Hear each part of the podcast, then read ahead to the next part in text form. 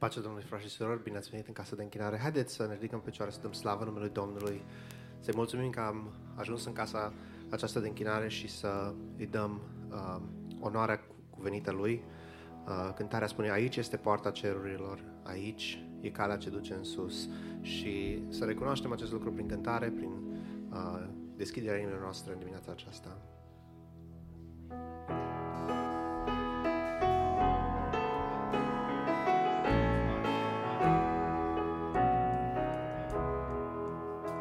Păzește-ți piciorul străine când vii în cortul întâlnirii. Aici este poarta Dumnezeului viu, cetatea de muriri. Aici este poarta cerurilor, e calea ce duce în sus.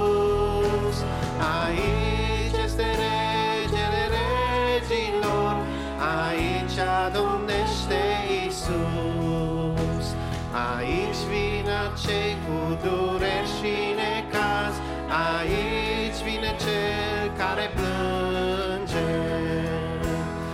Aici vine cei cu lacrimi pe obraz, spălați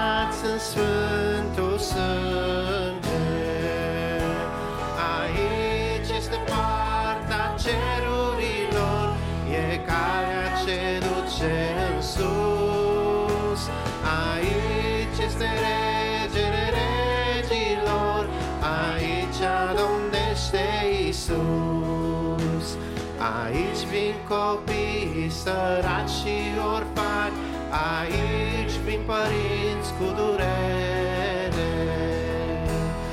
Aici vin bătrâni necăjiți și sărmani Să simtă în Iisus mângâiere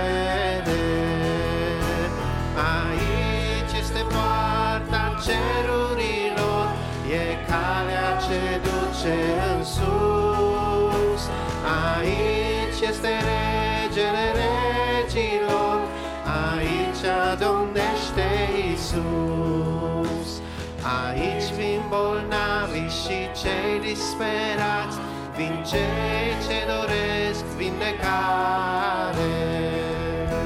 Vin cei chinuiți de demone curați, aici e o scăldătoare.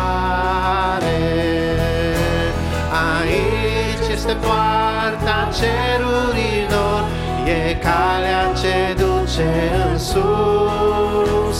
Aici este regele regilor, aici domnește Isus. Aici e puterea ce mișcă chiar mulți, puterea de la Rusalim.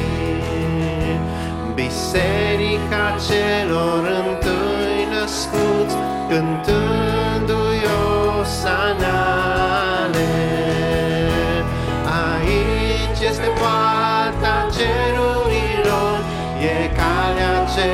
duce în sus. Aici este regele regilor, aici domnește Isus. Aici este poarta cerurilor, e calea ce duce în sus. Aici este regele regilor, aici domnește Isus. În numele Tău proclamăm Duh de viață, în numele Tău se ridică o armată. Din oase moarte îți ridici Un popor să te slujească. Acolo unde-i Duhul tău Curge viață. În numele tău În numele tău proclamăm Duh de viață. În numele tău se ridică o armată. Din oase moarte îți ridici Un popor pot să te slujească acolo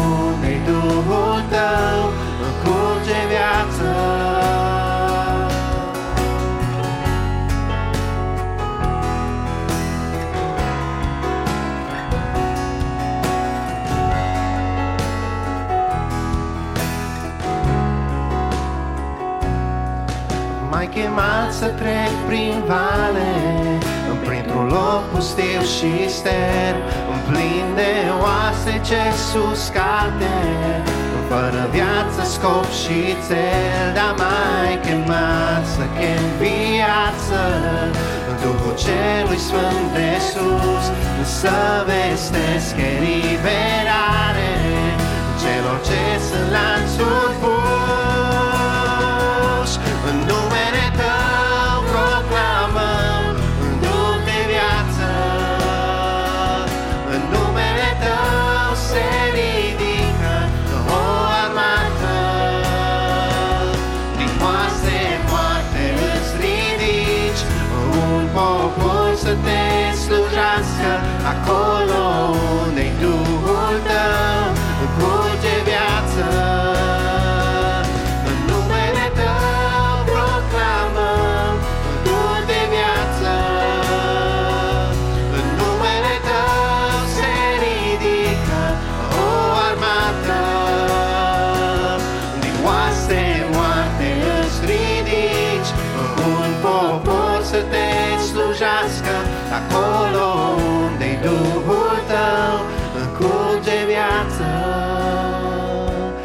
Din oase moarte îți ridici Un popor să te slujească Acolo unde-i Duhul Tău curge viață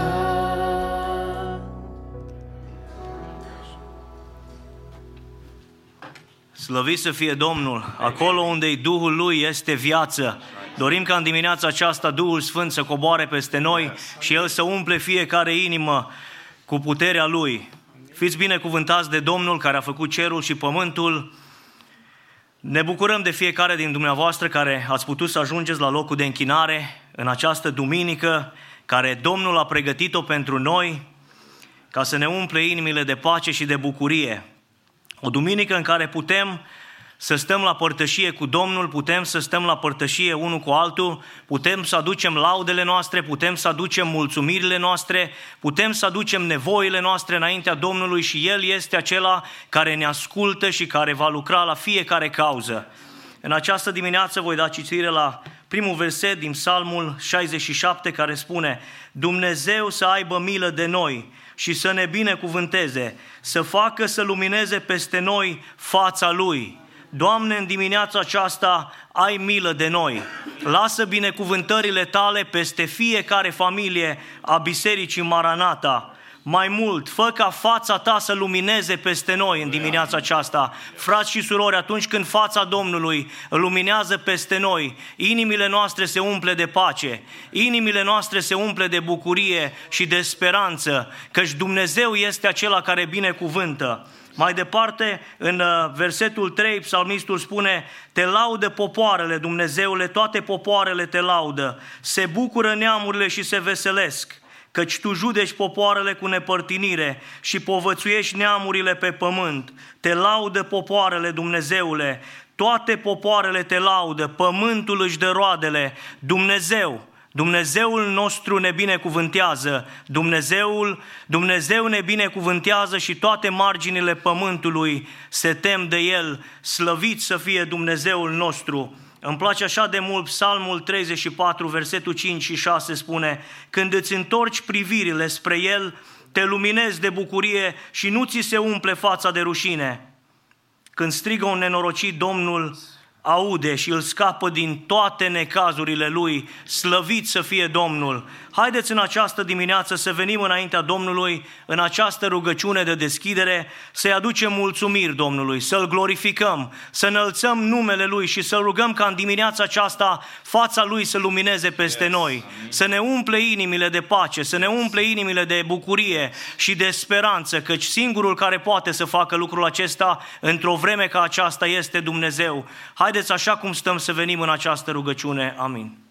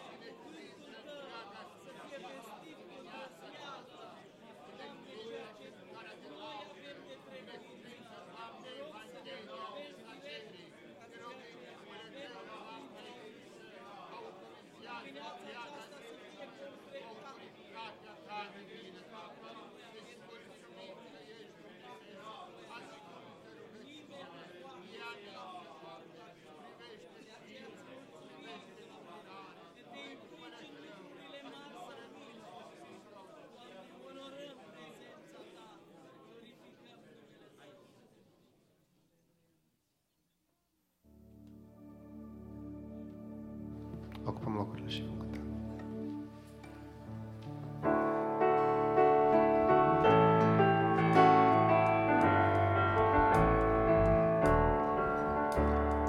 De ești trudit și ți-e grea povara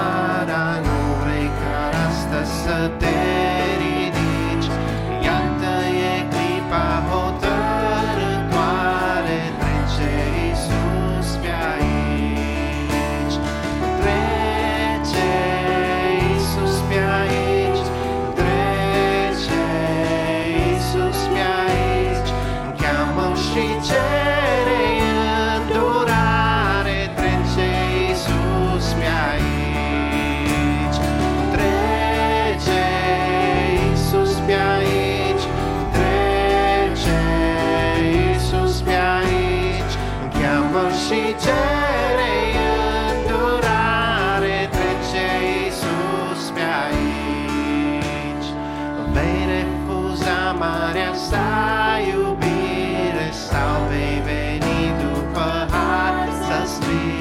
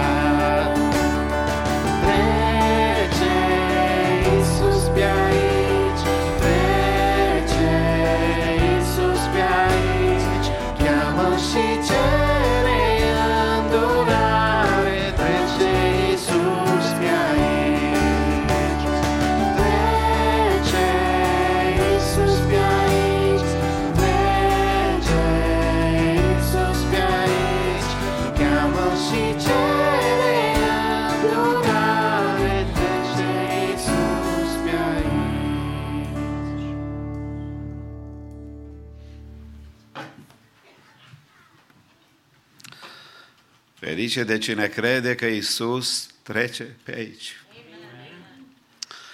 Dimineața aceasta Domnul ne-a așteptat să venim la locul de închinare pentru că părtășia noastră cea mai scumpă și cea mai specială este cu El. De aceea vrem să venim înaintea Domnului în rugăciune, pentru că atunci când Isus în ziua florilor a intrat în casa Domnului, a spus că templul trebuie să fie o casă de rugăciune. Și în dimineața aceasta vom bate la ușa îndurării lui Dumnezeu, că Dumnezeu mai ascultă rugăciunile, că Dumnezeu mai lucrează. Psalmistul spunea, ferice de omul care își pune încrederea în Domnul. Suntem aici ca să ne punem încrederea în Domnul. Suntem izbiți de tot felul de vialuri. Suntem încercați de tot felul de probleme. Dar mulțumim Domnului că El este ajutorul nostru. Un ajutor, spunea psalmistul, care nu lipsește nici odată în nevoi. Nu știu care e nevoia ta, nu știu care e situația ta, dar Domnul este aici și vrea să se ocupe de fiecare situație. Dumnezeu să-ți asculte rugăciunea. Am venit înaintea Domnului cu rugăciunea pe care noi o numim rugăciune de cauză. Stând înaintea Domnului, aș vrea să aducem uh, cauze spirituale. Aș vrea mai întâi să ne rugăm pentru buna parte de frați și de surori care sunt plecați la Leadership Retreat de vineri și până astăzi dimineața ei sunt uh, plecați lângă Lake Tahoe. Uh, Sunt peste 120 de persoane venite din toată America. Biserica noastră uh, a avut grijă de toate nevoile, chiar și cele de pregătirea mâncării și organizare, surori care au plecat să ajute acolo, familii care sunt gata și au pus umărul, toată biserica Maranata prezentă, zicem Domnul să-i binecuvinteze. Și Duhul Sfânt să-i învioreze și pe ei și pe noi. Ne rugăm pentru departamentele bisericii, pentru școala dominicală care se adună cu cei mici în spate, pentru Maranata Len, pentru cei care se ocupă de cei mici până la 5 ani. Ne rugăm pentru bordurile pastorale și administrativ, pentru lucrătorii bisericii, predicatorii, proiectul de construcție. Dorim din toată inima ca mâna Domnului să fie peste Biserica Maranata. Cauze de mijlocire, săptămâna aceasta ne vom ruga pentru mai multe persoane și familii din biserică, de data aceasta, Toderean Sem și Becky, Toderean Silvia și familia dânsei, Toderean Viorel, Dumnezeu să-i binecuvinteze. Când vă aduceți în săptămâna aceasta aminte de ei, nu trebuie neapărat să vă puneți pe genunchi, dar rostiți un cuvânt de binecuvântare peste viața lor, pentru toate problemele cu care se confruntă. Ne rugăm Domnului pentru țara în care trăim, pentru familiile care trec prin încercări. Nu uităm de văduve și de orfani. Ne învață Biblia că adevărata religiune are de-a face cu văduva și cu orfanul. Să ne rugăm pentru frații care sunt seniori și nu mai ajung la biserică datorită condițiilor precare de sănătate. Să ne rugăm Domnului pentru cei care s-au îndepărtat de Dumnezeu, Dumnezeu să-i caute. Amin. Ne rugăm pentru fratele le, uh, Harry Mihetz pentru Liberty Council, care lucrează intens în America să ne apere drepturile cetățenești și religioase. Nu ne-am gândit uh, în urmă cu 40 de ani aproape când am venit în America că va fi nevoie de asemenea avocați, că vom avea nevoie de asemenea ajutoare. Dar Dumnezeu să-l folosească și El să aibă milă de toate cazurile ca Dumnezeu să dea izbândă. Amin. Apoi vom uh, mijloci pentru cei care trec prin probleme mai deosebite. Am fost informat că cumnatul Johann Ziegel, Ziegel din Zingen, Germania, este afectat de COVID. Ne rugăm Domnului pentru familia Dejeu, pentru încercarea prin care dânsii trec, apoi de asemenea fratele prezbiter Sami Pânzaru, de 52 de ani din Bosanci, România, a trecut la cele veșnice, informează fratele Relu, Nicolae, că au rămas 11 copii, ne rugăm pentru familia greu încercată, Dumnezeu să întărească. Ne rugăm Domnului și batem la ușa îndurării pentru cei care sunt bolnavi cu cancer, sora Dana Brazovan din uh, Phoenix, Arizona, ne rugăm pentru fratele Daniel Vițelar, care de asemenea e un lucrător al Domnului din Austria, Dumnezeu să-și pună mâna peste dânsul. Pentru sora Elisabeta Mudrenco, care a avut un stroc și la 82 de ani are o schimbare majoră în viață, pentru Josh Dan din North Carolina, pentru uh, Lucas Dumbrăvicianu, care sora Geta ne spune vești de îmbunătățire, tinerelul acesta care are nevoie de mâna lui Dumnezeu, familii care au nevoie de mâna Domnului pentru cei care sunt bolnavi între noi, de la o zi la alta pot să apară probleme mai deosebite, speciale. Frați și surori, omul lui Dumnezeu spunea și ne îndemna ferice de omul care își pune încrederea în Domnul. Vă invit să ne ridicăm cu toți în picioare. Și dacă mai sunt cauze care apar sau nu au fost anunțate și doriți să le aducem înaintea Domnului, vă rog, fie cu ridicare de mână, fie cu voce tare, să le prezentăm înaintea Domnului. Ne rugăm, așa cum stăm, mâna Domnului să fie la lucru în dimineața aceasta. Tatăl nostru.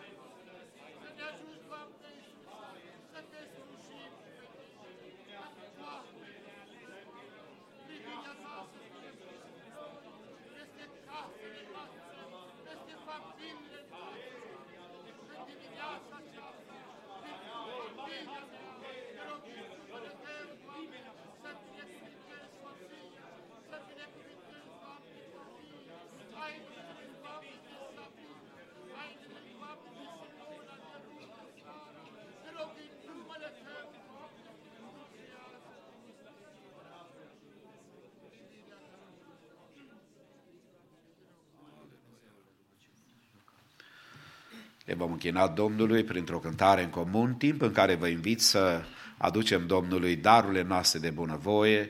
Frații care sunt responsabili cu colecta, îi rugăm să ne ajute în timpul acestei cântări. Vă invit să vă reașezați.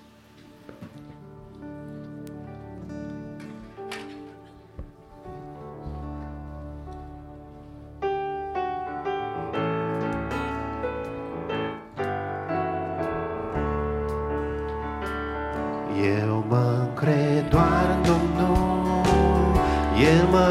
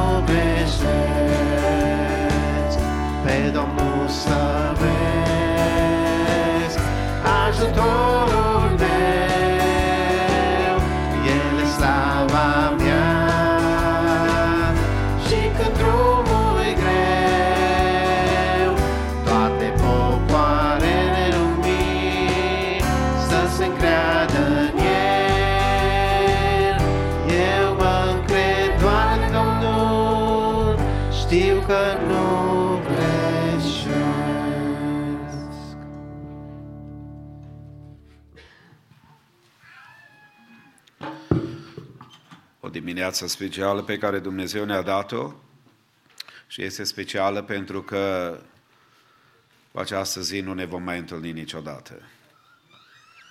E o onoare și o cinste pe care Dumnezeu ne-o dă să ne închinăm înaintea Lui și pentru lucrul acesta vrem să zicem glorificat să fie Domnul. Vă salutăm pe toți care sunteți cu noi în dimineața aceasta la închinare, pe cei care sunteți prezenți și îi binecuvântăm și pe cei care sunt online cu noi. Și toată biserica zice Domnul să-i binecuvinteze.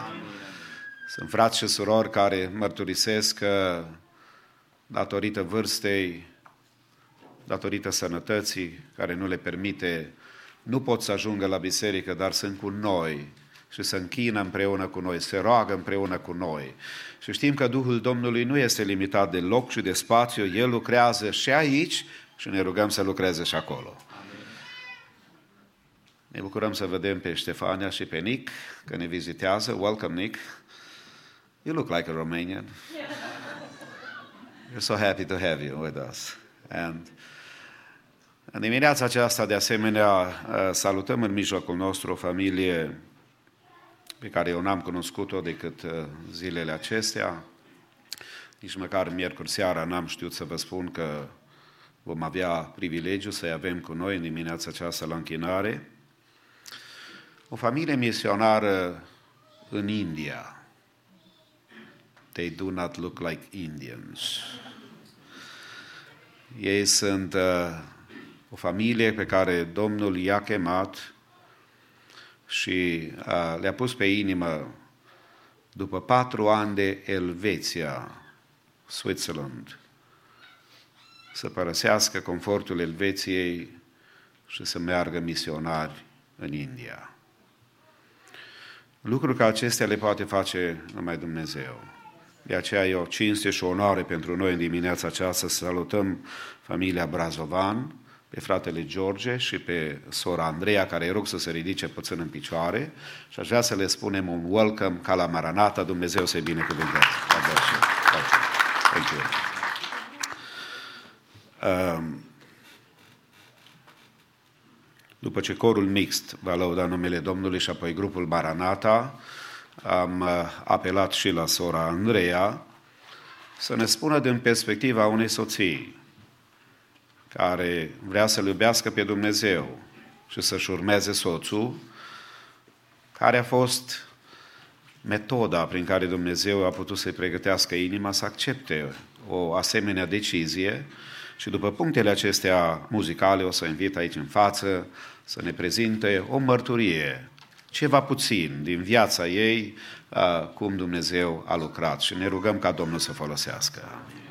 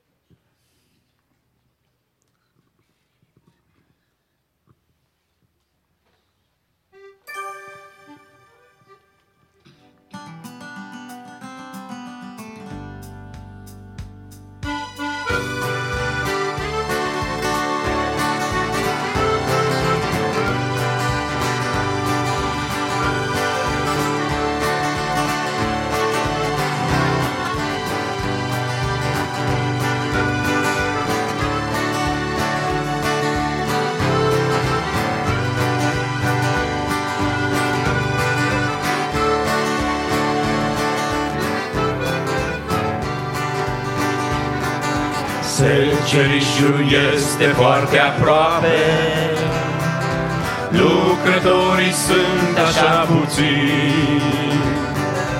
Doamne, te rugăm să scoți chiar astăzi oameni vrednici de putere plini, secerișii mare, lucrătorii puțini. Haideți în lucrare, tine și bătrâni, secerișii mare, lucrătorii puțini. Haideți în lucrare, tine și bătrâni.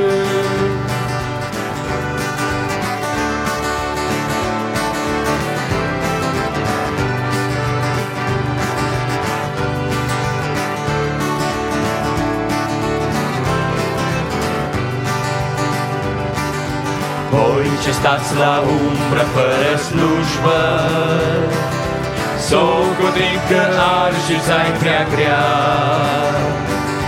Va veni o zi de socoteală, De ce n-ați lucrat, va întreba, Sălcerișul mare, lucrătorii puțini, Haideți în lucrare, tine și bătrâni, Sălcerișul mare, lucrătorii puțini. Haideți în lucrare, tine și bătrâni,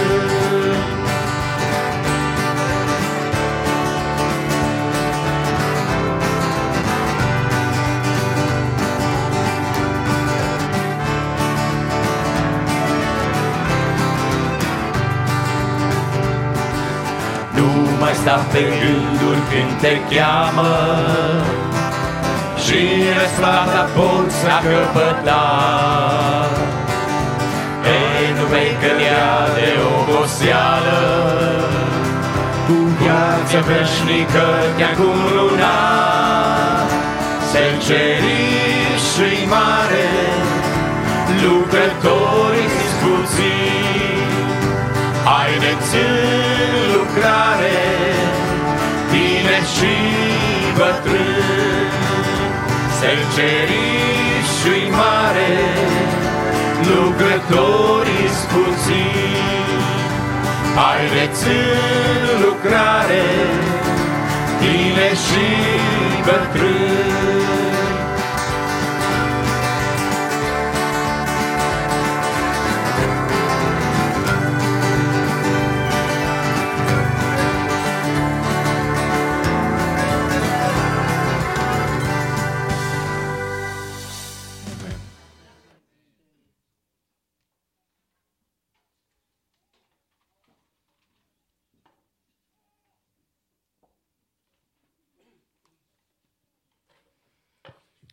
Pace tuturor!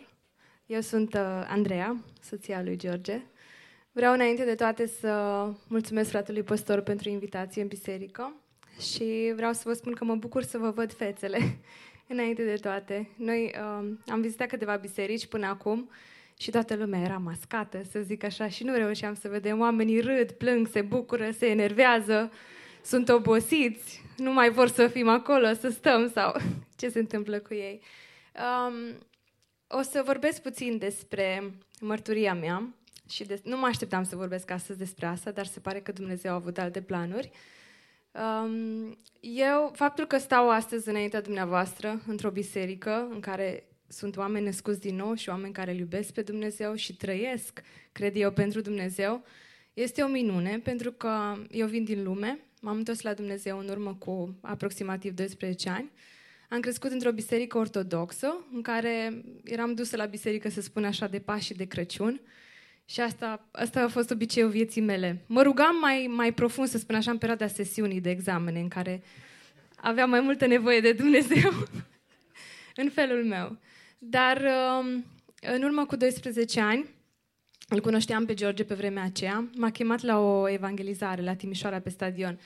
Și pot să spun sincer că eram în punctul cel mai low, să zic așa, al vieții mele, într-o perioadă foarte întunecată, în care le făceam pe toate, să zic așa, ca om din lume care nu-L cunoaște pe Dumnezeu. Și uh, în, acel, în acel moment, când am mers la acea evangelizare, am auzit pentru prima dată, nu, nu că am auzit pentru prima dată despre Dumnezeu, pentru că știam despre Dumnezeu, dar am auzit pentru prima dată și am înțeles că Dumnezeu mă iubește pe mine în pofida păcatelor și greșelilor mele și că Dumnezeu mă vrea cu gelozie pentru El. Și dragostea lui Dumnezeu m-a schimbat complet în acea zi. De atunci a început călătoria mea cu Dumnezeu și îi sunt recunoscătoare că astăzi pot să stau înaintea dumneavoastră și să vă spun lucrul acesta. Slavă Lui! Um, ei bine, din punctul acela, acum am ajuns în India, să zicem așa. A fost o întreagă călătorie. Um, după ce ne-am căsătorit, George să vă spună mai multe, uh, noi ne-am mutat în Elveția. El era deja acolo. Eu venisem după aproximativ trei ani, în care el stătea în Elveția și... Um, după un an de căsnicie, soțul meu nu mai putea să doarmă noaptea, era într-o stare aproximativ, să spun așa, aproape depresivă, nu mai putea să, nu știu, să mănânce bine, să doarmă. Era extrem de, de broken, să zic așa, uh, inside. Și um, l-am întrebat ce se întâmplă cu el, de ce nu mai doarme noaptea, ce are până la urmă. Totuși eram căsătoriți de un an, nu e ca și când, vorba aia, l-am nenorocit într-un an de zile. mă înțelegeți greșit? Și um, mi-a zis, uite, nu, nu pur și simplu nu mai pot. Deși am, aveam o viață foarte bună în Elveția, mi-a zis, nu mai pot să stau aici știind că undeva, în capătul celălalt al lumii, există oameni care se nasc, cresc, trăiesc și mor fără să audă măcar o singură dată în viața lor despre Isus Hristos, Mântuitorul lor. Și lucrul acesta m-a șocat, pentru că știam ca și soție că Dumnezeu mă cheamă să-mi urmez soțul. E, e o chemare pe care o avem fiecare dintre noi ca și femei. Dar în același timp, fiind o persoană mai încăpățânată, am zis, Doamne, trebuie să ai ceva și pentru mine. Nu se poate, nu pot să merg doar așa. Știind, mă gândeam, vor veni tot felul de probleme pe câmpul de misiune, vor veni tot felul de, nu știu, de lucruri grele. Mă gândeam la greutățile pe care le-am putea întâmpina acolo și am zis, nu vreau să mă întorc într-o zi către soțul meu și să-i zic, e vina ta că sunt aici sau tu m-ai adus aici. Și i-am cerut un timp lui George și am zis, te rog, lasă-mă, dăm doar un timp în care să mă rog și eu, să stau de vorbă cu Dumnezeu, să înțeleg ce are și El pregătit pentru mine. Și într-adevăr a fost răbdător și mi-a oferit timpul acesta, iar Dumnezeu mi-a vorbit prin Duhul Sfânt, într-un mod personal, așa cum a știut El care nevoie inima mea să audă. Um, mi-a spus doar atât, am ceva pregătit și pentru tine acolo. Și mi-a fost îndeajuns. Lucrul acesta s-a întâmplat în urmă cu aproximativ șapte ani de zile. Noi locuim în India de, de acesta este al șaptele an. Și um, aveam o prezentare PowerPoint pe care cred că o să vorbească mai mult George. Eu aș vrea doar să vă spun unul din lucrurile la care Dumnezeu m-a chemat să, să-l fac acolo. În urmă cu aproximativ 2 ani de zile, George mentorează un grup de tineri, ca să spun și contextul, uh, din biserica cu care colaborăm, biserica indiană de acolo. Uh, și um, văzând problemele care există între ei și lucrurile care se confruntă tinerii de acolo, m-am gândit, Dumnezeu mi-a pus pe inimă să încep un grup de rugăciune, pe care i-am numit Prayer Warriors. Și în grupul ăsta al rugăciunii ne-am gândit să facem și un prayer jar, în care fiecare tânăr la tineret să-și scrie pe un bilețel problema sau lucru care el se confruntă, fie să-și pună numele sau un pseudonim, ce vrea el, poate fi și anonim, să scrie uh, problema și să o pună acolo în uh, prayer jar, iar pe parcursul săptămânii urma să ne rugăm pentru ei. Zi și făcut. Uh, dar într-una din, din zilele acestea în care eram la tineret, a venit o fată de acolo, Mahima, și era complet, așa, acesta este numele ei, Mahima, și era complet distrusă, plângea, era pur și simplu, nu știu, acesta e cuvântul, distrusă de fapt. Mi-a zis, zice, nu mai pot să dorm noaptea, pur și simplu nu mai rezist. Era posedată de demoni la acea vreme și simțea apăsarea asta demonică atât la nivel fizic cât și la nivel spiritual. Și îmi spunea, uite, am dureri teribile de cap, nu pot să dorm noaptea, nu mai pot să mă rog, nu mai pot să, uh, să citesc din Biblie, nu mai pot să mă apropii de Dumnezeu. Uh, spunea că simțea o prezență străină, dar fizică, în timpul nopții, care pur și simplu o strângea de gât și rămânea fără aer. Și mai multe alte lucruri pe care le simțea, care sunt mai personale și nu, nu pot să le împărtășesc cu dumneavoastră astăzi. Dar mi-am dat seama cât de, cât de gravă e situația fetei respective. Și Dumnezeu mi-a dat așa o, o, o putere și o încredințare și o credință uh, să-i spun în acel moment, stai liniștită, Dumnezeu o să te elibereze și o să fie o mărturie vie pentru cei din jurul tău. Și o să vezi că o să vii în fața bisericii și o să le spui tuturor ce minune Dumnezeu a făcut în viața ta. Vă sfătuiesc să nu faceți lucrul acesta decât dacă Dumnezeu vă dă acea încredințare și credință. Altfel, oamenii vor fi extrem de dezamăgiți dacă nu se întâmplă. Și uh, în acel moment m-am rugat peste, uh, pentru ea și am simțit pur și simplu prezența Duhului Sfânt care era peste, peste noi în acea rugăciune. Peste o săptămână a venit și mi-a spus um, să știi că fizic mă simt mai bine, nu mai am dureri de cap, dar prezența aia străină tot o simt asupra mea și nu pot să mă apropii de Dumnezeu. Am zis, stai liniștită, continuăm să ne rugăm, continuăm să mijlocim, o să fie bine. Cred că a mai trecut aproximativ o săptămână în care fata aceasta a venit în fața bisericii, credeți-mă, ca un copil nou născut, dacă mă înțelegeți. Era, era o altă persoană, o persoană născută parcă din nou de Dumnezeu. Era plină de bucurie, plină de pace, eliberată de acea prezență demonică care fusese peste ea. Zicea, acum mă trezesc la patru dimineața și stau în prezența lui Dumnezeu și citesc din Biblie și mă apropii de Dumnezeu. Și se vedea, se vedea schimbarea asta în viața ei. Și asta este una din lucrările pe care Dumnezeu le face în India. O transformare de genul, asta, de genul acesta dintr-un om complet distrus, broken, care nu mai avea nicio speranță, într-un om nou pe care Dumnezeu îl restaurează, îl vindecă, îl eliberează și îl face cu adevărat un slujitor al, al lui. Și mai mare bucuria mi-a fost când fata acesta a devenit unul dintre prayer warriors uh, ai, ai noștri, ai grupului de rugăciune. Dintr-un astfel de om, acum este un om care se roagă pentru alții și care îl slăvește Dumnezeu, pe Dumnezeu prin viața ei. Este una din, din mărturile pe care le avem, vor fi mai multe, George vă va spune mai multe. Uh, vreau doar să, să vă încurajez să, să credeți în Dumnezeu din toată inima, să vă puneți la dispoziția Lui și ca și femei ale bisericii să știți că Dumnezeu are un plan măreț pentru viața voastră, are o dorință puternică să-L slujiți pe Dumnezeu și are daruri și fapte bune în care să intrați pentru slava și gloria Lui. Fiți binecuvântați! Mulțumesc! Mulțumim, sora Andreea, Dumnezeu să vă binecuvinteze. Ne ridicăm cu toți în picioare, psalmul 45, în programul de citire a Bisericii Locale a Cuvântului Lui Dumnezeu. Fratele Vale Antonie ne va citi Cuvântul Domnului în limba engleză, noi îl urmărim în românește.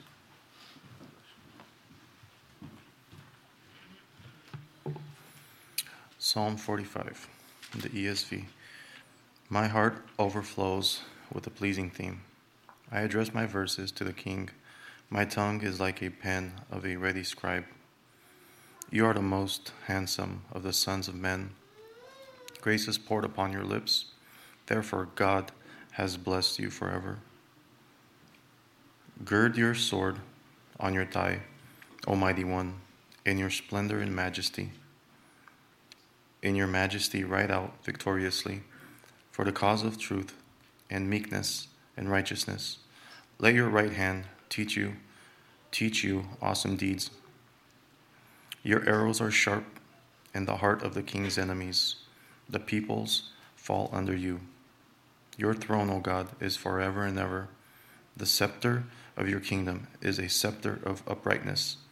You have loved uprighteous, you have loved righteousness and hated wickedness. Therefore, God, your God has anointed you with the oil of gladness beyond your companions. Your robes are all fra- fra- fragrant with myrrh and aloes and cassia. From ivory palaces, stringed instruments make you glad. Daughters of the kings are among your ladies of honor. At your right hand stands the queen in gold of Ophir.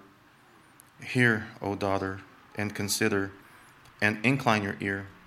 Forget your people and your father's house, and the king will desire your beauty. Since he is your Lord, bow to him. The people of Tyre will seek your favor with gifts, the richest of the people. All glorious is the prince in her chamber, with robes interwoven with gold. In many colored robes she is led to the king, with her virgin companions behind, following behind her.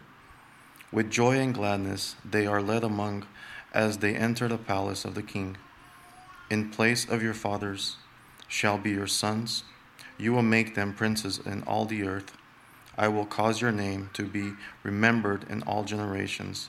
Therefore, nations will praise you forever and ever. Amen. Amen. Iubiți să vă reașezați. Câteva anunțuri și apoi vom proceda cu lucrarea Domnului în dimineața aceasta. Aș vrea de asemenea să salutăm în mijlocul nostru familia Pușcaș, fratele Marin uh, și sora Adriana, împreună cu fica lor Elis. Would you stand for a second? Fratele Pușcaș, odată ne-am cunoscut, cred că și în Austria. Yeah, God bless you. Vin din Los Angeles, Dumnezeu să-i binecuvinteze. Uh, stimații mei, câteva anunțuri, deci, după masă, cu ajutorul Domnului, la ora 6, următoarea întâlnire a bisericii, ca de fiecare dată vă invit să venim cu atitudinea pregătită ca Dumnezeu să vorbească inimilor noastre, să ne întărească, să ne călăuzească și să ne binecuvinteze. Programul săptămânii se reia în mod normal, cu întâlnirile de Bible Study, uh, Monday, la ora 7, uh, apoi uh, miercuri, slujba divină de peste săptămână, vă invităm să fiți la Casa Domnului, paralel corul de copii, corul de tineri au repetiții, joi seara corul mixt are repetiție, vineri seara tinerii se adună spre uh, părtășie și studiu biblic, uh, iar apoi, încă o dată, vă reamintim, stimate mame care aveți copii mici, între 0 și 3 ani, există Maranata Land, un loc unde mame pe rând se ocupă de copii ca să aibă posibilitatea la unele slujbe să poate să fie aici în casa Domnului și apoi, odată probabil la două luni sau când vă vine rândul să puteți să ajutați și dumneavoastră ca toate mamele să poată să fie ajutate în direcția aceasta. Apoi, de asemenea, vă reamintim că dacă nu aveți copii mici de supravegheat, ultimele bănci sunt rezervate pentru mame și părinți cu copii mici, dacă nu supravegheați pe nimeni, nu aveți nepoți, nu aveți copii, care sunt mici, sub șase ani, vă rugăm respectos și foarte frumos să vă mutați mai în față, sunt mame care au nevoie să ducă căruciorul în biserică, să se ocupe de copii și, deși nu e prea frumos să spunem lucrurile acestea, dar sunt necesare. Vă rugăm să colaborați cu noi care nu aveți copii, vă rugăm să țineți cont de lucrul acesta și vă mulțumim de înțelegerea dumneavoastră. De asemenea, lista de botez este deschisă pentru cei care n-au un legământ cu Domnul. Vrem să organizăm cateheza și apoi, de asemenea, sărbătoarea când uh, mai multe suflete să poată să-L uh, laude pe Domnul și să-L mărească prin decizia lor. Iar apoi, uh, duminica viitoare, slujbe divine dimineața și după masa, cu ajutorul Domnului, fratele păstor Luigi Mițoi din Chicago ne va vizita Biserica Maranata duminica viitoare dimineață. Vă invităm cu dragoste să fiți la casa Domnului. Acestea fiind spuse, aș vrea să Aș vrea să procedăm în felul următor, puțin modificăm programul dimineții, vrem să dăm timp fratelui uh, uh, nostru care ne vizitează și care este gata să împărtășească cu noi din Cuvântul lui Dumnezeu, fratele George. Uh, haideți să ne închinăm Domnului împreună cu Hana Ursulescu, cu un solo, corul mixt și worship team cu o cântare sau două, ca apoi să ascultăm cuvântul Domnului și zic din toată inima Dumnezeu să ne binecuvinteze.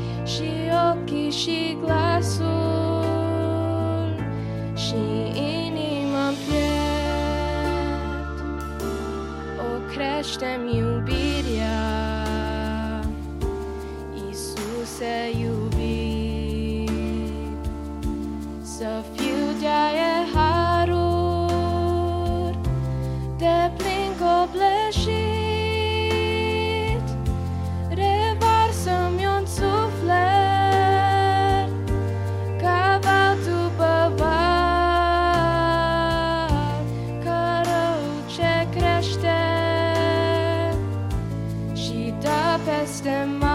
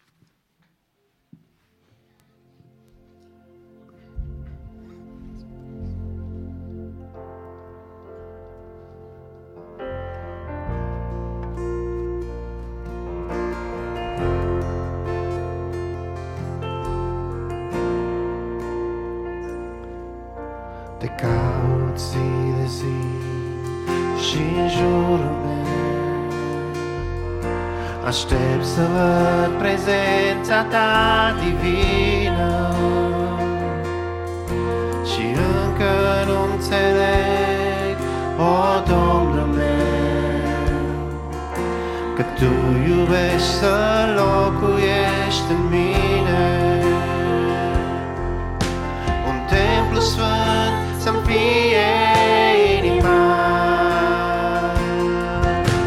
În care zi de zi să locuiești. O viață sfântă să am ca ta. E ceea ce doresc, o Domnul meu. Încununarea creațiunii tale sunt. Și în mine pus un dor de veșnicie. Și templul meu de aici, de pe pământ. Doresc să ajungă sus în cer la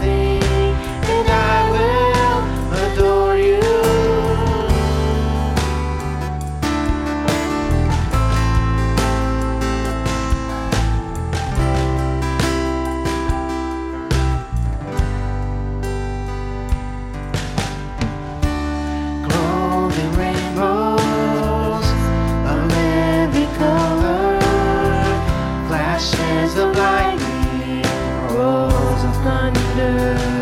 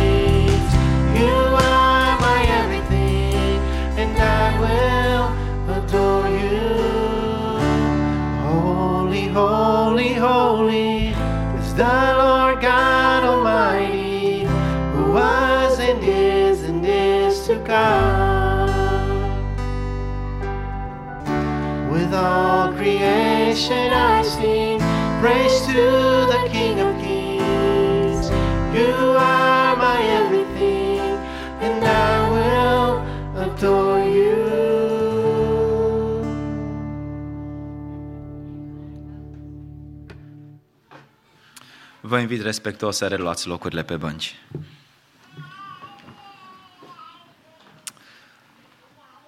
Mito unanduku naku chala santosha ga unadi. Amin. Amin. Dacă cine știe cineva în ce limbă am vorbit, vă dau o cafea. Se numește limba Telugu, una dintre cele 24 limbi oficiale ale Indiei și una dintre cele poate o mie de sublimbi ale Indiei. Și am spus că mă bucur din tot sufletul să fiu alături de dumneavoastră în această dimineață și Dumnezeu să vă binecuvânteze. Am un mare motiv de bucurie pe care vreau să-l împărtășesc cu dumneavoastră și uh, ne implică pe toți acest motiv de bucurie și anume libertatea pe care o avem în această dimineață să rostim numele Domnului, să ne închinăm Lui, să cântăm din tot sufletul și să ascultăm cuvântul lui Dumnezeu. Poate chiar în aceste momente, doi câte doi frați de noștri, undeva în India sau în Afganistan, sunt gata să plătească cu prețul vieții ca să se întâlnească și să asculte cuvântul lui Dumnezeu și să se îmbărbăteze unii pe alții. Și poate noi vom zice, ah, noi suntem aici în America, ce treabă avem noi cu cei din India sau din China sau de nu știu mai pe unde? Și ei sunt frații noștri, răscumpărați de același sânge. Și ei trec prin momente foarte grele ca să poată să aibă nouă părtășie ca a noastră. După cum spuneam, doi câte doi. Noi astăzi avem libertate. Nu știm cât va mai ține, dar astăzi o avem. Să ne închinăm, să ascultăm cuvântul lui Dumnezeu și pentru asta vreau să zic, slăvit și binecuvântat să fie Domnul nostru. Mă bucur foarte mult să fiu în această dimineață împreună cu Andreea în mijlocul dumneavoastră, în special să ne revedem uh, rudele noastre, Deni și Laura Brazovan, familia Ursulescu, Uica Laie și mătușa Ica, cum le spunem noi, Claudiu și Cristina și uh, este o onoare și o plăcere să slujim în această dimineață în Biserica Maranata. După cum am fost anunțați, noi suntem misionari în India și uh, în această dimineață vrem să ne bazăm orice lucrare pe care noi o facem pe cuvântul lui Dumnezeu. Indiferent că este lucrare de misiune, că este pastorație, că este cântare, că este consiliere, orice facem ca trupa lui Dumnezeu, ca și biserică, trebuie să ne bazăm acțiunile noastre pe un fundament. Și acest fundament este Scriptura. Una dintre cele mai puternice constituții din lume, dacă nu cea mai puternică, o are America, Statele Unite ale Americii. Ori Petru spune că noi suntem o națiune sfântă, deși noi suntem o națiune și avem o Constituție, Biblia lui Dumnezeu. Și având în vedere că noi facem misiune transculturală, adică penetrăm o altă cultură, trebuie să răspundem la întrebarea de ce misiune transculturală? De ce noi românii, indiferent că suntem din România, din Elveția, din America sau de pe unde om fi, de ce noi românii trebuie să facem misiune transculturală? De ce acest lucru peste mări și țări? Și o să abordăm răspunsul la această întrebare în două direcții. O să avem o abordare teologică sau misiologică, dacă doriți, și una de natură logică. Și începem cu cea de natură teologică. Și în acest răspuns observăm că această temă a misiunii transculturale este inițiativa lui Dumnezeu. Este inițiativa lui Dumnezeu. Și o să pornim de la un text faimos, Matei capitolul 28, de la versetul 18 la versetul 20. Matei capitolul 28, de la versetul 18 la versetul 20. Iisus a apropiat de ei, a vorbit cu ei și le-a zis, Toată puterea mi-a fost dată în cer și pe pământ. Duceți-vă și faceți ucenici din toate neamurile, botezându-i numele Tatălui și al Fiului și al Sfântului Duh. Și învățați să păzească tot ce v-am poruncit. Și iată că eu sunt cu voi în toate zilele până la sfârșitul viacului. Amin. În primul rând, vedem că noi trebuie să facem misiune transculturală pentru că Isus Hristos poruncește. Isus Hristos poruncește ca biserica lui să meargă și să facă ucenici de unde? Din toate neamurile, din toate națiunile, din toate grupurile etnice. Și deseori noi facem tot felul de alte sacrificii, însă acest lucru îl punem deoparte. Însă Biblia ne arată că ascultarea face mai mult decât jerfele. Ori să ascultăm de această poruncă a lui Dumnezeu de a face ucenici din toate neamurile este imperios necesar și se raportează și la noi, la biserica românească. Acest imperativ, duceți-vă, în limba originală în care a fost scris textul, în limba greacă, este cuvântul pureo. Cuvântul pureo, care în acest context are două aplicații într-una. În primul rând, cuvântul pureu înseamnă du-te și fă ceva, du-te și îndeplinește o acțiune. Însă, în al doilea rând, cuvântul pureo înseamnă du-te și mori. Du-te și mori. Mai avem și noi în limba română această frază, nu este așa? Când cineva moare, cum mai spunem? S-a dus. Fratele s-a dus sau sora s-a dus la Domnul, adică a murit.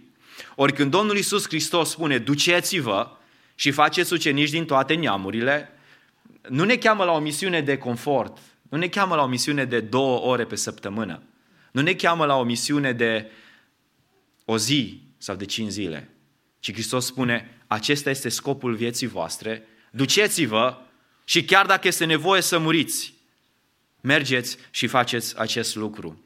Mi-aduc aminte pe când slujeam în biserica din România, eram unul dintre liderii de tineret în urmă cu mai mulți ani, noi provenim din biserica din Făget și uh, ziceam cu tinerii, haideți să mergem să facem misiune acum.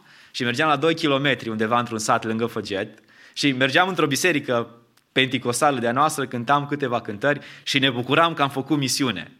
Era și asta un fel de misiune. Însă porunca lui Hristos pentru biserica lui de a face misiune transculturală, de a face ucenici din alte națiuni, spunându-le duceți-vă, înseamnă mai mult decât atât. În primul rând înseamnă renunțare. În primul rând înseamnă renunțare. După cum amintea și fratele păstor și Andreea, noi uh, am plecat din Elveția, într-o biserică în care am slujit, ca să ajungem în India. Totul merea perfect pentru noi. Eu eram unul dintre liderii bisericii, soția mea era implicată în lucrarea cu femeile, aveam un job bun, aveam o mașină bună, toate lucrurile erau confortabile. Pentru niște tineri plecați din România se părea că am câștigat la loto. Totul mergea perfect. Însă când Dumnezeu ne-a chemat să ducem Evanghelia celor care nu au auzit-o niciodată, într-un context necunoscut, primul lucru care ne-a spus a, a fost renunțare. Trebuie să renunțați. Să renunțăm la limba noastră, la confortul nostru de zi cu zi, la uh, siguranța sănătății, la siguranța vieții, la familie, la prieteni, la relații care ne aduc bogăție emoțională, să renunțăm la aceste lucruri și să penetrăm o altă cultură, cu o altă limbă, unde să-ți pui viața în pericol, să-ți pui sănătatea în pericol, unde să suferi. Ori Iisus Hristos când a spus aceste lucruri, El a spus pentru biserica Lui, duceți-vă și faceți acest lucru, ca să scoatem ucenici din toate neamurile. Orice națiune și orice limbă trebuie să laude pe Dumnezeu. Ori ca să facă acest lucru, noi trebuie să ne ducem. Da, nu este ușor, nu este simplu, însă Hristos nu încheie doar cu trimiterea. El spune așa, și iată că eu sunt cu voi în toate zilele, până la sfârșitul viacului. El ne asigură de prezența Lui. El când trimite biserica, asigură biserica de prezența Lui. Poate veți zice, ce om normal ar renunța la viața din America, de exemplu, sau din Elveția? De ce un om normal ar face așa ceva? Ar da la o parte toate aceste premize bune de viață. De ce ar face așa ceva? Să meargă să ducă Evanghelia în China sau în India sau în Corea de Nord și așa mai departe. Pentru că Isus Hristos poruncește. Pentru că Isus Hristos poruncește. Misiunea transculturală nu este inițiativa noastră, este inițiativa lui Hristos. Este porunca lui Hristos pentru biserica lui. Este nucleul, este nucleul lucrării și activității bisericii lui. Toate aceste lucruri pe care noi le facem acum astăzi este să ne întărim în cuvânt, să ne încurajăm unii pe alții, să ne închinăm lui Dumnezeu, să ne crească mușchii spirituali, ca să spun așa, și apoi să ieșim afară, nu să rămânem aici între ziduri. Să ieșim afară și să câștigăm oameni noi pentru gloria lui Dumnezeu, suflete salvate din întuneric. Este porunca lui Dumnezeu, a lui Hristos, să facem ucenici din toate neamurile. De ce misiune transculturală? În al doilea rând, pentru că Duhul Sfânt împuternicește misiunea transculturală. Iisus Hristos o poruncește, Duhul Sfânt împuternicește misiunea transculturală. Și o să citim un verset care uh, ne descoperă o, o experiență a bisericii care deseori am interpretat-o greșit. Faptele Apostolilor, capitolul 1, versetul 8. Ci voi veți primi o putere când se va coborâ Duhul Sfânt peste voi, adică au fost botezați cu Duhul Sfânt. Pentru ce primim această putere? Și veți fi martori în Ierusalim, în toată Iudeea, în Samaria și până la marginile pământului. Până la marginile pământului. Rolul botezului cu Duhul Sfânt nu este ca noi să facem un fel de show, că suntem biserica lui Dumnezeu și mergem și vindecăm în stânga și în dreapta și vorbim în alte limbi și simțim ceva călduri în trup și ceva sentimente și așa mai departe. Biserica care a fost botezată cu Duhul Sfânt, biserica primară, deja era o biserică. Deci era o biserică, acei oameni erau oameni mântuiți, credeau în Iisus Hristos. Însă ea a avut nevoie de o putere extraordinară ca să ducă Evanghelia până la marginile pământului. Rolul primar al botezului cu Duhul Sfânt este să împuternicească o persoană, să împuternicească biserica lui, să propovăduiască Evanghelia în medii dificile și să o ducă până la marginile pământului. Îl vedem pe Apostolul Pavel. Înainte să ajungă până la Roma și nu doar până acolo, înainte să facă un prim pas în lucrare, a fost botezat cu Duhul Sfânt și l-a dus Evanghelia până la Roma, în ceea ce se cunoștea Imperiul Roman.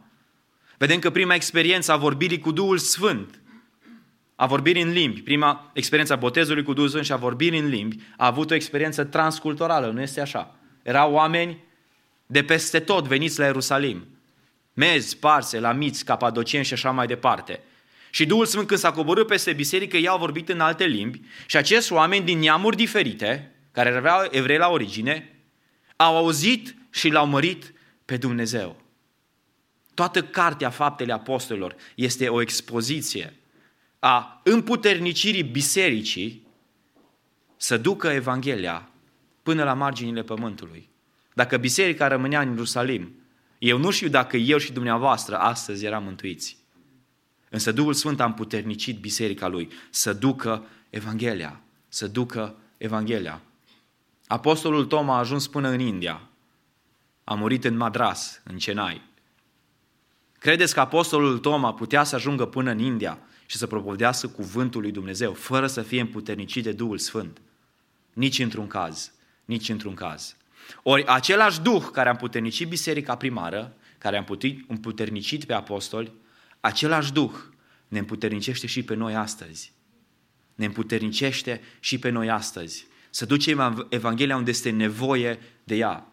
După cum vă spunea și Andreea, am ajuns într-o stare în care pur și simplu nu mai puteam să mănânc, nu mai puteam să dorm, nu mai aveam pace. Și mă întrebam cum pot eu să stau în viața mea confortabilă, să trăiesc bine, mersi, să slujesc în biserică, să-mi văd de viață și alți oameni la marginea pământului să n-audă o singură dată de Isus Hristos în viața lor rapărtându-mă la faptul că aceasta este porunca principală a lui Hristos, că El împuternicește biserica Lui să facă lucrul acesta. Cum pot eu să stau? Duhul Sfânt împuternicește oamenii Lui și astăzi. Duhul Sfânt mobilizează biserica să ducă Evanghelia până la marginile pământului. De ce misiune transculturală? Pentru că Isus Hristos o poruncește. Pentru că Duhul Sfânt o împuternicește. Și în al treilea rând, scopul final, scopul ultim al misiunii transculturale este gloria lui Dumnezeu. Misiune transculturală se face în scop ultim pentru gloria lui Dumnezeu Tatăl.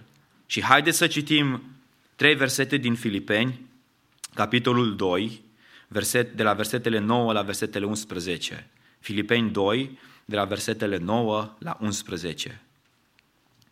De aceea și Dumnezeu l-a înălțat nespus de mult, vorbește despre Domnul Isus, și a dat numele care este mai presus de orice nume, pentru ca în numele lui Isus să se plece orice genunchi a celor din ceruri, de pe pământ și de sub pământ. Și orice limbă, vedem, orice limbă, orice cultură, din orice loc al pământului, să mărturisească spre slava lui Dumnezeu Tatăl, că Isus Hristos este Domnul, slăvit să-i fie numele. Misiune transculturală. De ce misiune transculturală? Pentru gloria lui Dumnezeu Tatăl. Pentru gloria lui Dumnezeu Tatăl. Orice limbă trebuie să mărturisească pentru gloria lui Dumnezeu Tatăl că Isus Hristos este Domnul. Nu doar americanii, nu doar românii, nu doar suedezii, ci orice limbă trebuie să mărturisească pentru gloria lui Dumnezeu Tatăl.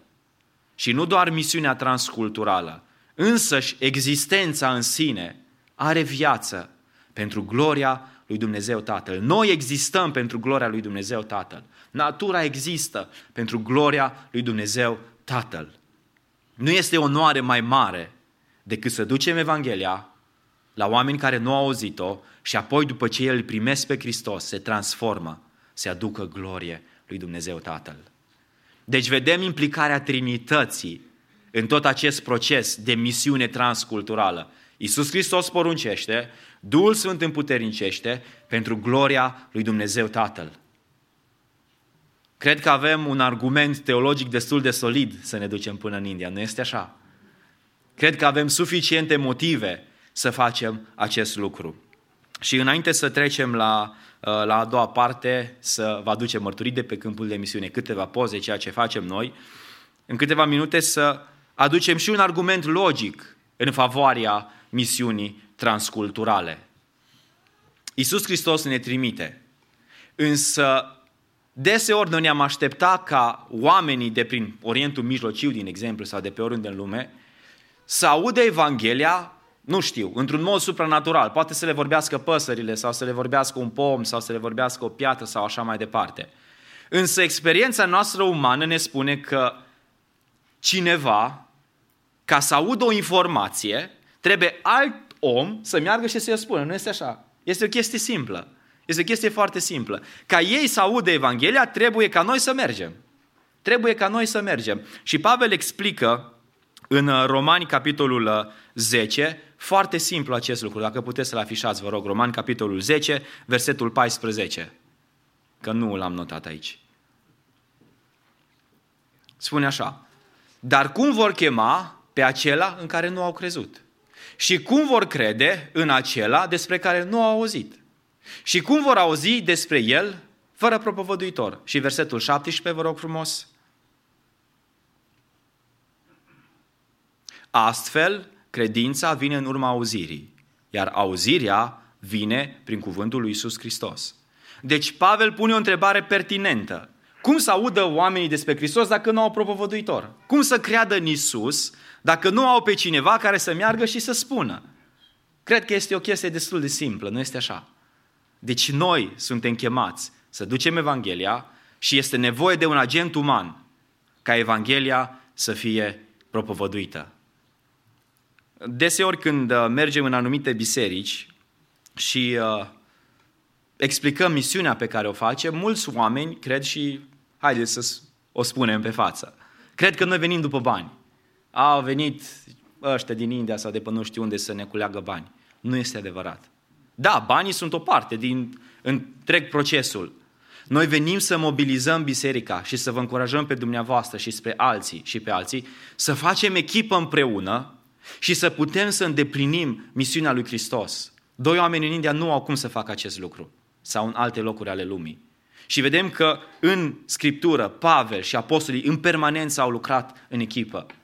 Noi venim să aducem cuvântul lui Dumnezeu care ne mobilizează pe toți, biserica lui, să ducem Evanghelia până la marginile pământului. Haideți să, să intrăm în a doua parte a programului și să vă aducem câteva poze, ceea ce facem noi și să vă încurajăm cu câteva mărturii prin care să, să vedeți că Dumnezeu încă lucrează și astăzi. Scoate oameni la mântuire, oameni sunt vindecați, oameni sunt ajutați și toate acestea se întâmplă pentru gloria și pentru slava lui Dumnezeu Tatăl. Dacă poți, te rog frumos să pornești PowerPoint-ul. Cine suntem? Suntem George și Andreea Brazovan, noi suntem de loc din Făget, județul Timiș, suntem membri ai Bisericii Evanghelice Române din Geneva, din Elveția, suntem misionari acreditați de către Agenția Pentecostală de Misiune Externă din România, se numește APME, și țară de misiune este India. Acestea suntem noi în uh, câteva cuvinte. Am plecat din Făget în Elveția, din, Fă, din Elveția în India, am făcut un parteneriat cu Agenția Pentecostală de Misiune Externă în vederea transparenței și a uh, dării de seamă și împreună cu ei și cu Biserica lui Dumnezeu încercăm să facem tot ce putem în India. Aceștia suntem noi în, uh, în straie indiene mai moderne, să spun așa. India este o țară foarte mare. India este un subcontinent. După cum vă ziceam, are 24 de limbi oficiale, 1000 de sublimbi, cultură diferită de la kilometru la kilometru, să spun așa. Noi locuim undeva în centru, spre sud, în acel chenar, vedeți, statul în care noi locuim și orașul se numește Hyderabad. Este un oraș de 10 milioane de locuitori, cred că este mai mare decât Sacramento, nu este așa?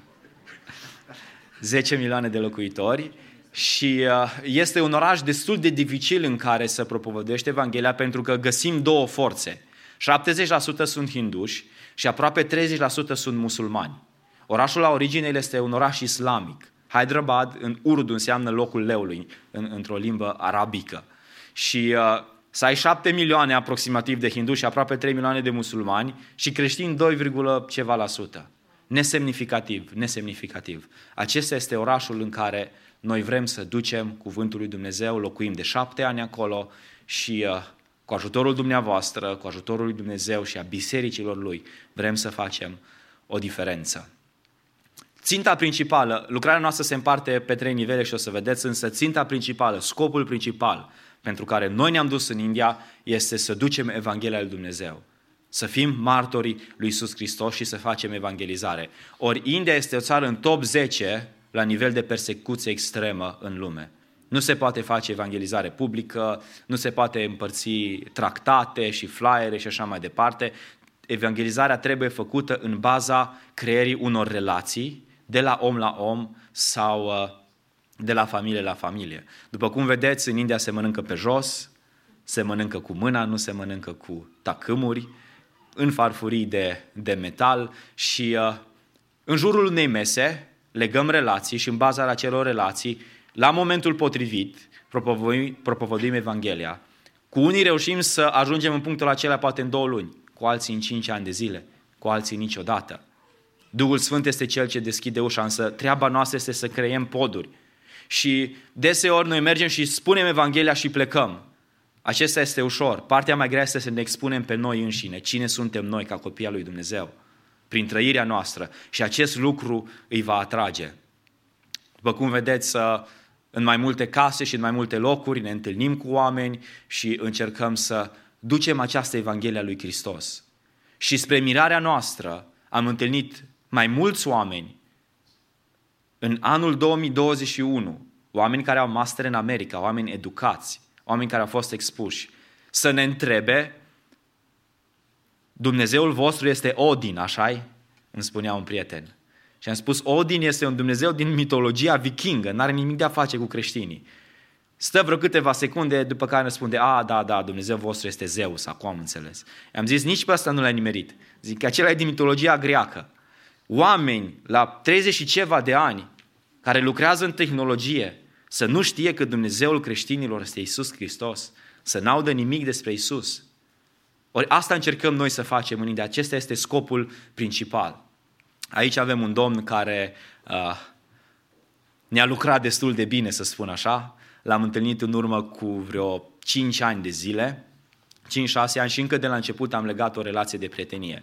Uh, India este o societate structurată pe caste și uh, domnul acesta este un om educat și provenea din, dintr-un mediu bun, din, uh, dintr-o familie bună, să spun așa, și eu cu Andreea ne spuneam nouă unui altuia, dacă acest om îl primește pe Hristos, va face o treabă extraordinară pentru el.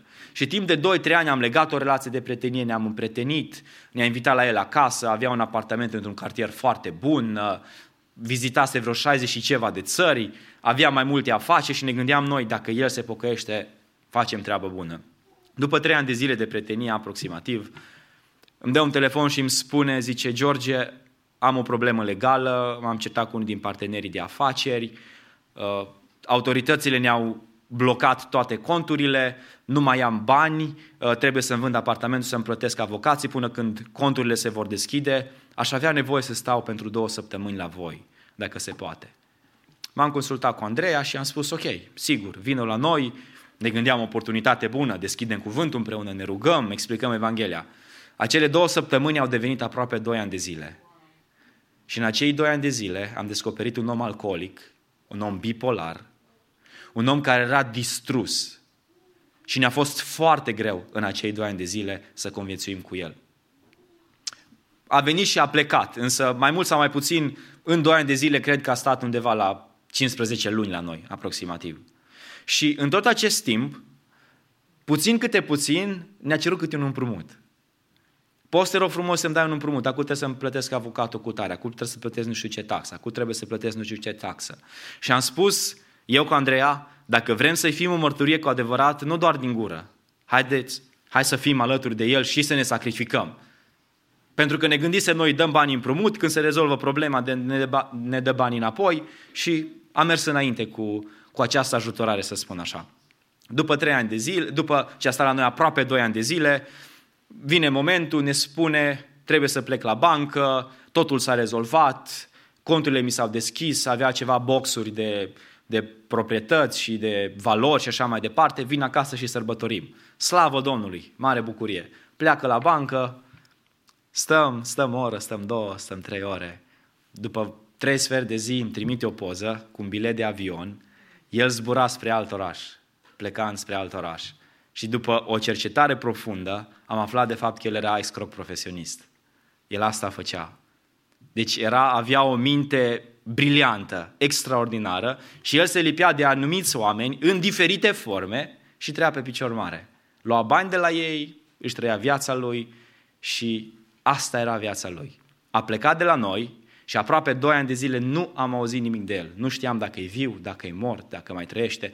Și Mă întrebam eu cu Andreea, Doamne, dar oare de ce ai lăsat această experiență pentru noi? Nu înțelegem. Nu înțelegem.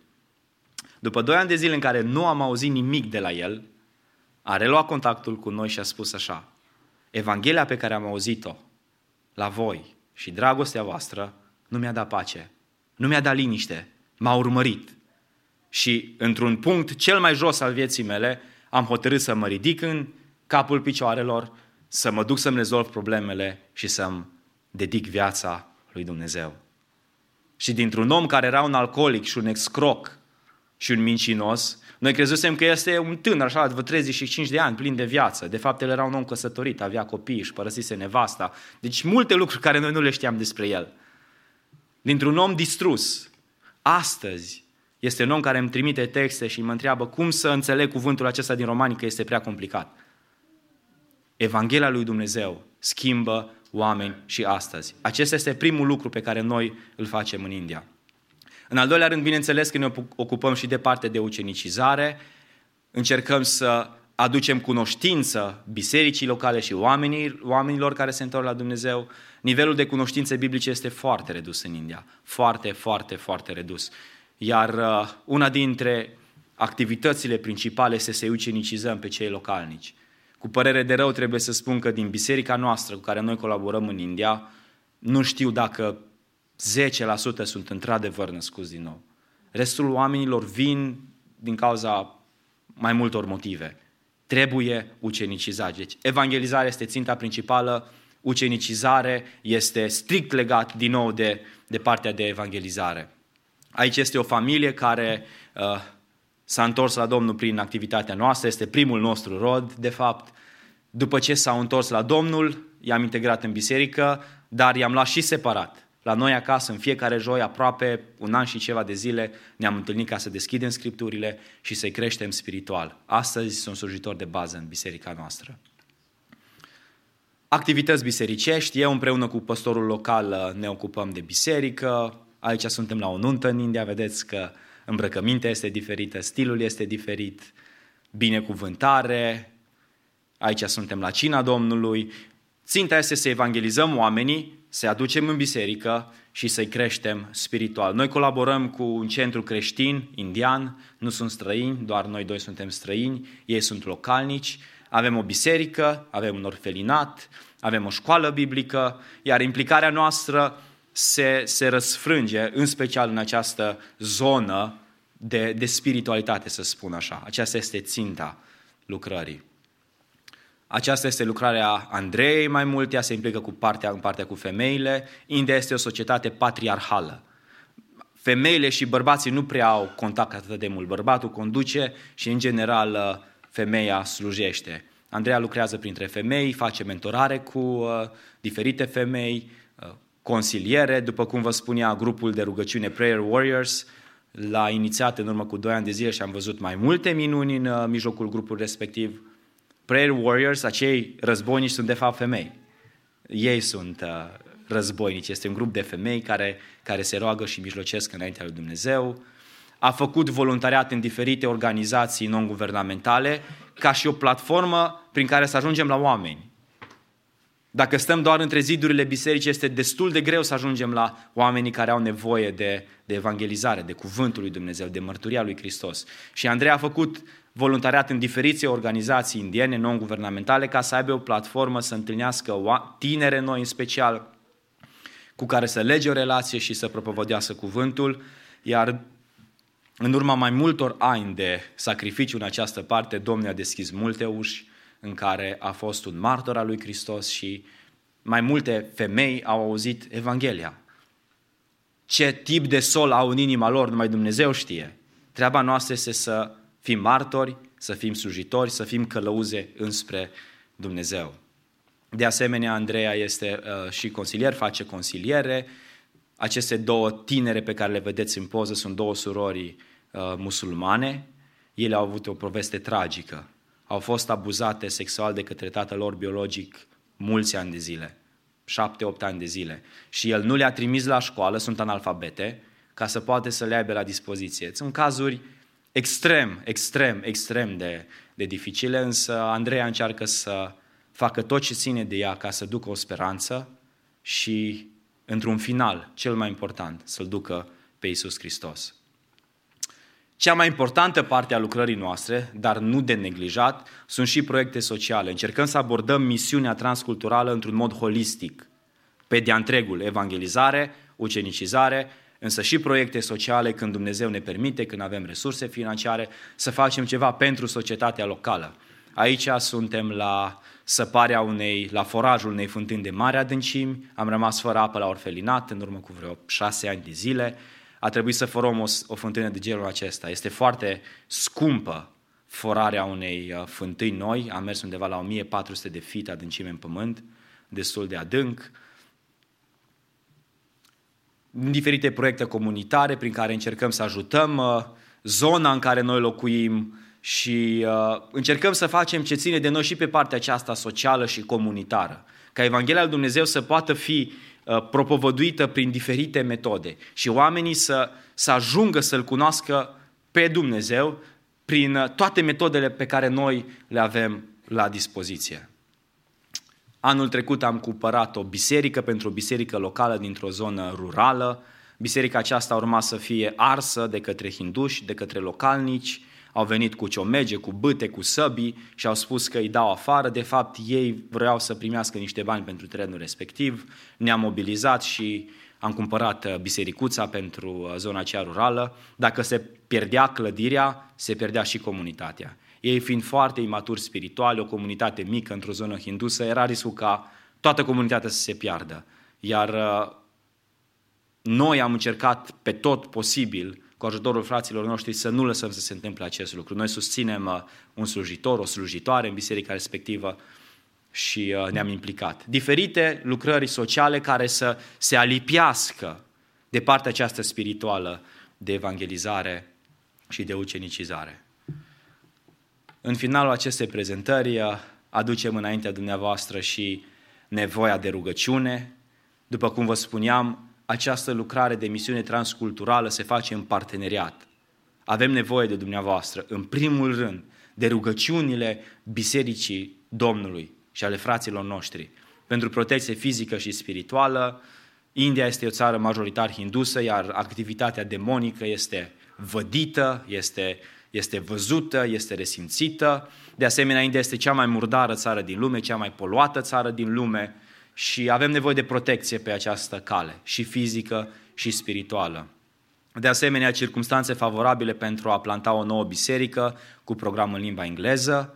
Acum suntem în proces de a, a deschide o nouă biserică, construim un uh, centru multifuncțional, să spun așa, care să fie format din biserică, extindem orfelinatul, vrem să facem spații de, uh, de prim ajutor, pentru că oamenii săraci sunt refuzați din spitale, deseori care au răni, să le putem șterge rănile și să avem grijă de ei pentru câteva ore, să spun așa, să extindem și orfelinatul, extindem școala biblică, un centru de misiune.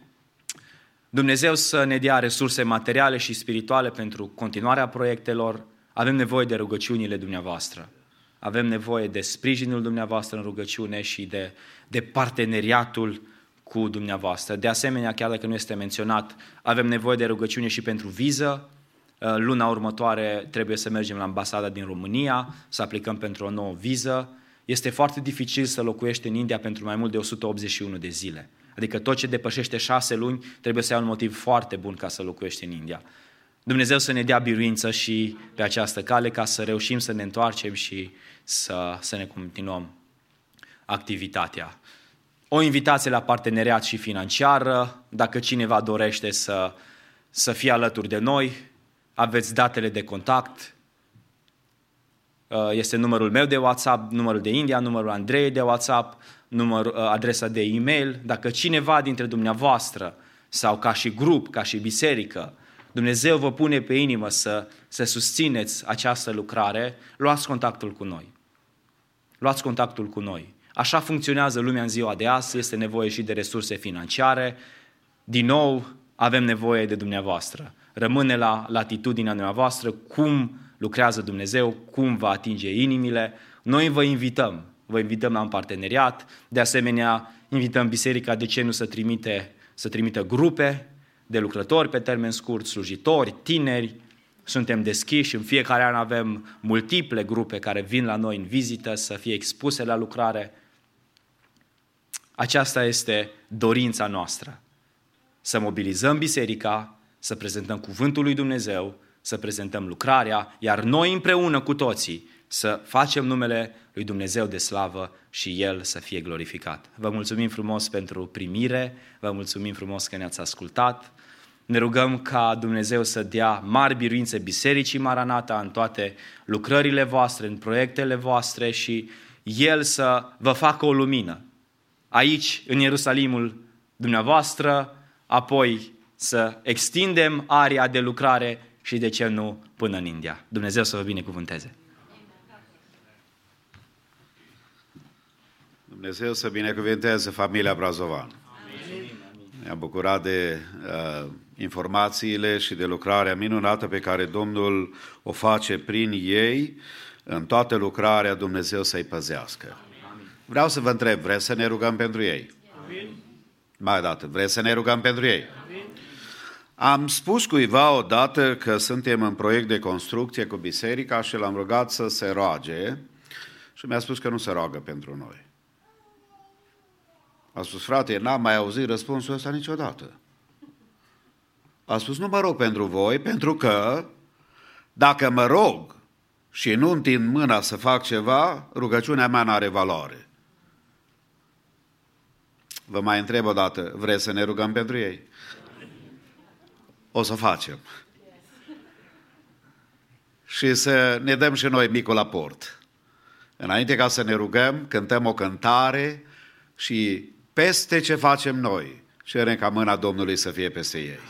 Haideți să ne ridicăm în picioare, găsim mai ușor banii și frații care sunt cu colecta rugăm să ne ajute, să îi binecuvântăm în numele Domnului. Dacă cineva scrie cec, puteți scrie pe numele bisericii și apoi toată suma care se adună vor fi dăruită lucrării pe care dânsi o reprezintă. Cântăm Domnului.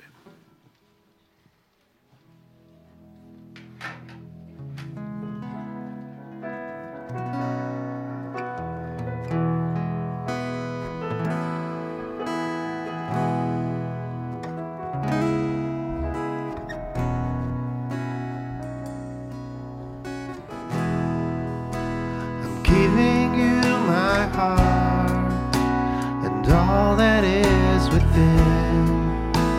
I lay it all down for the sake of you, my King. I'm giving you my dreams. I'm laying down my rights. I'm giving up my pride for the promise of new life.